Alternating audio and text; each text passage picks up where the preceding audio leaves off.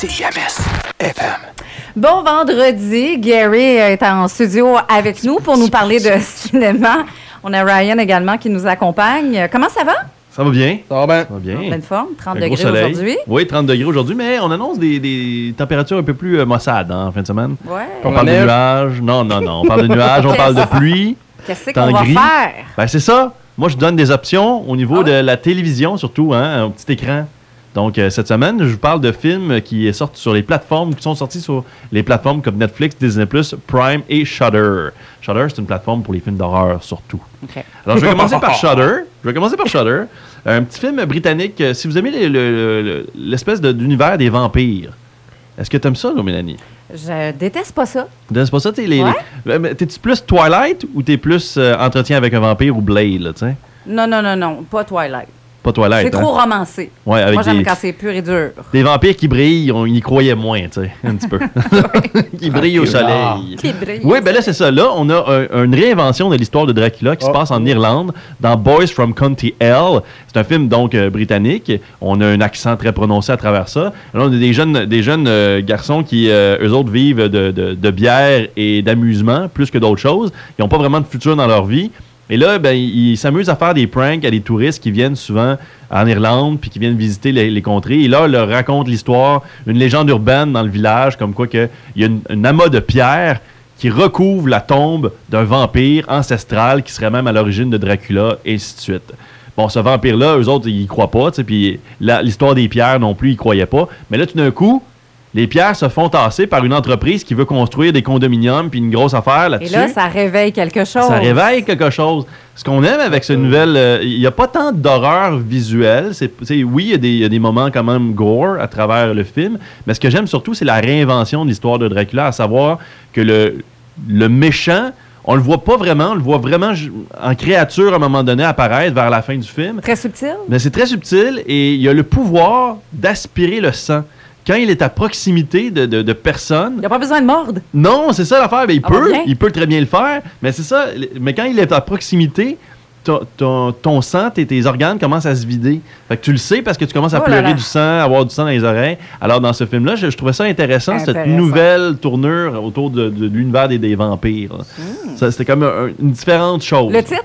Boys from County L. Ça serait-tu un horreur que- qui fait créer Ah Ou c'est-tu comme Ouf Juste un C'est plus saut, peut-être psychologique. C'est plus ou- psychologique. Ouf! Ouais. Des petits sauts. Pas Ah! Mais des petits sauts. Donc, Boys from Come TL, c'est sur Shudder. C'est un Shudder Original, ça veut dire qu'ils l'ont acheté. Et c'est seulement sur la plateforme Shudder. Sinon, c'est disponible toujours euh, en on demand, comme on dit, en sur demande. Oui. Et ça, ben, c'est l'univers d'aujourd'hui parce qu'on le sait, les vidéoclubs n'existent plus vraiment. Sadly. Fait que malheureusement, les gens, euh, on est à la maison maintenant. On a ce qu'on nous offre sur des plateformes comme Netflix et compagnie. Ou sinon, il y a toujours la possibilité, et ça, les gens l'oublient souvent, d'avoir du sur-demande. Oui. D'aller chercher les films, même si vous n'êtes pas abonné à On une autre ouais. plateforme, On peut le faire. d'avoir ça. Vous pouvez le louer comme pour 5 10 des fois. Pour deux suite. soirées. Oui, pour deux soirées ou plus, des fois même, euh, de- Oh. selon ce que vous prenez. Et là, je vous parle maintenant sur euh, Disney Plus, un film qui a raflé le meilleur film euh, cette année, euh, Nomadland. J'en avais parlé avec toi, Mélanie, euh, de- de- qu'on reviendrait sur le sujet. Oui. Un film de Chloé Zhao qui a remporté d'ailleurs l'Oscar pour euh, meilleure réalisatrice. Et c'est la première fois qu'une femme asiatique d'ailleurs remportait cette statuette. Alors, Frances McDormand qui joue le rôle d'une femme qui est euh, très touchée par la vie, euh, qui a cherché, après euh, avoir perdu son mari, une nouvelle, un nouveau sens à sa vie et qui a décidé de, de- de transformer sa petite minivan en camper.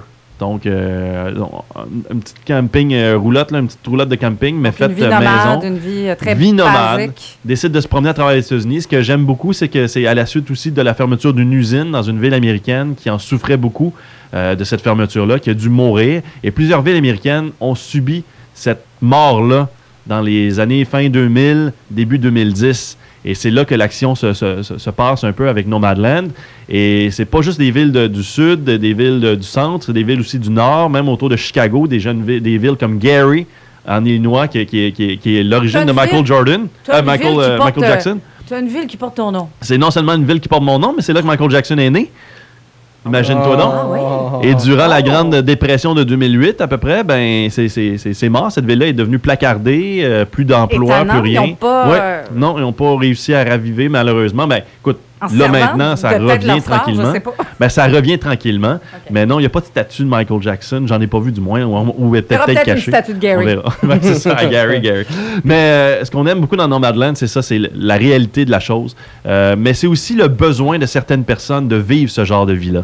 Et c'est ce qu'on retrouve dans le personnage de Francis McDormand qui, autant que sa famille ou ses amis proches ou d'autres personnes qui vivent un petit peu la même vie qu'elle, mais qui de temps à autre sont un petit peu plus sédentaires, lui disent, ben écoute, ce serait peut-être le temps de venir, puis de vivre une vie sédentaire avec moi, avoir du plaisir, puis former une famille. Mais on le sent que tout ses, son passé la rattrape, ses, ses problèmes mentaux la rattrapent, mais tu sais, c'est pas des problèmes mentaux dans le sens, j'ai j'ai une maladie ou quoi que ce soit, c'est des problèmes juste... Elle pense beaucoup, euh, elle a besoin d'être seule, ouais, existentielle, elle a besoin d'être seule, elle est bien dans ça. Euh, elle se promène de- d'ouvrage en ouvrage à travers euh, le sud-est, le sud-ouest des faut que je le États-Unis. vois. C'est euh, C'est- C'est film- c'est vraiment poignant. Écoute, c'est le genre de film que quand t'es jeune, peut-être, là, ça peut euh, allumer une lumière et faire Euh, OK, je vais décider de faire ça dorénavant.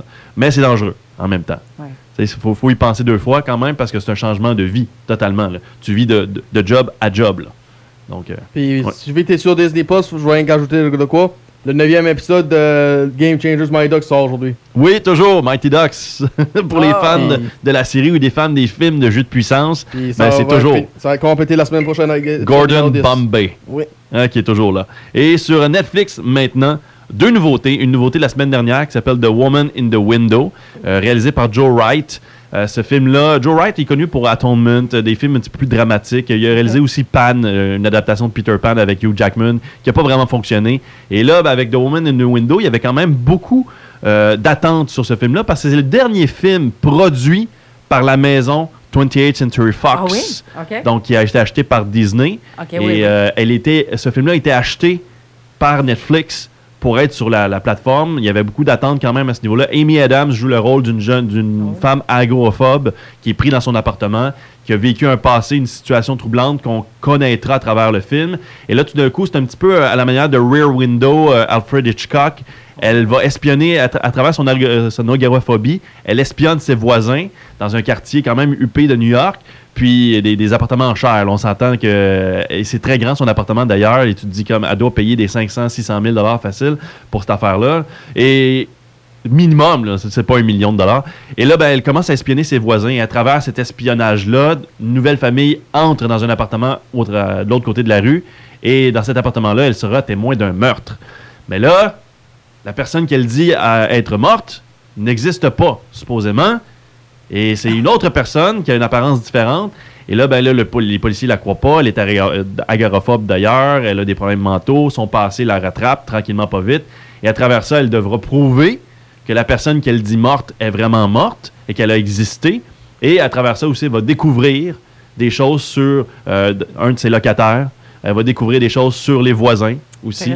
Les nouvelles personnes aménagées dans l'appartement de l'autre côté. Et aussi, on va découvrir, nous, son passé, la raison de son agoraphobie. Et peut-être qu'est-ce qui va faire en sorte qu'elle va passer au travers de son agoraphobie. Amy Adams est excellente, comme toujours, dans ses films. Euh, mais dans celui-là, là, elle joue à merveille le rôle de The Woman in the Window. Ah, c'est une fantasy. Non, du tout. Ok, C'est un- parce que la façon- drame psychologique. Ok, parce que la, la façon dont ça passe, ça, Un ça thriller, part comme euh, quand ce que. Comme j'entends beaucoup de fantasy, quand ce que le monde essaie de convaincre des affaires qui est pas réelles. Non, ça non, non. quoi de même, là, C'est ça. un thriller psychologique. Dans la vie de tous les jours, il y a des gens, des fois, prises avec des psychoses. Et dans ce cas-ci, ben, avec de ces médicaments aussi, ça aide pas. Elle prend beaucoup d'alcool aussi dans le film. Donc, euh, ça ajoute, ça ajoute, ça ajoute à sa psychose et aussi à sa crédibilité envers les enquêteurs, là, c'est sûr. Vraiment intéressant. Oui, vraiment intéressant. J'ai beaucoup aimé celui-ci. Sur Prime, euh, Michael B. Jordan, tu l'aimes-tu? Celui qui fait Creed. Oui, oui, oui, Hein? oui. Ça- part quand même, euh, Oui. Un beau bonhomme. Ouais, bon, Hein, bon. on l'aille pas, celui-là. Il n'est pas dans B. notre Jordan. choix, hein, sur notre page fa- Facebook. non, il n'est pas dans les choix d'ailleurs. On invite les gens à aller voir ça puis choisir qui vous sauveriez. Mais Michael B. Jordan euh, euh, joue dans ce film-là qui a été euh, produit par Tom Clancy's, euh, donc euh, action euh, militaire. C'est ce qu'on retrouve dans Without Remor- Remorse, euh, sans On va remords. avoir des muscles. Oui, il a beaucoup de muscles. Lui, il joue un rôle d'un Navy SEAL qui euh, se rend à outre-mer pour faire une mission secrète. On est en Russie, en fait. Et à travers cette, euh, cette mission-là, il découvrira que ses amis vont mourir un à un.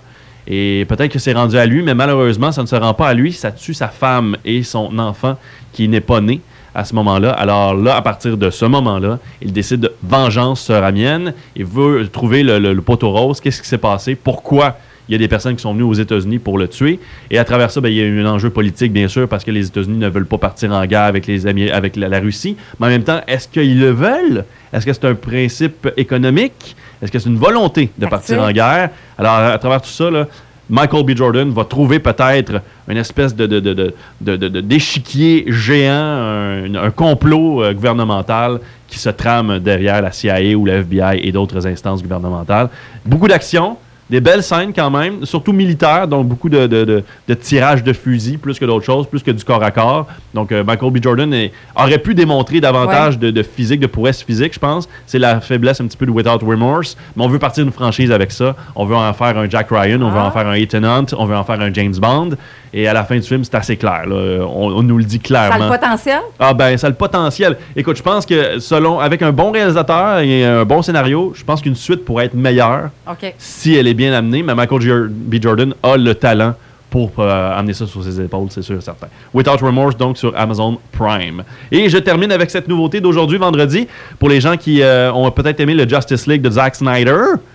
Vous connaissez Zack Snyder? Ben, Zack Snyder, lui, euh, c'est un réalisateur qui en ce moment fait parler beaucoup de lui parce qu'il y a toujours des cotes. Il y a toujours quelque chose de. Mon film, là, il aurait été meilleur si j'avais pu faire 5 heures avec ce film-là. Puis il commence à être tannant un petit peu, Zack Snyder.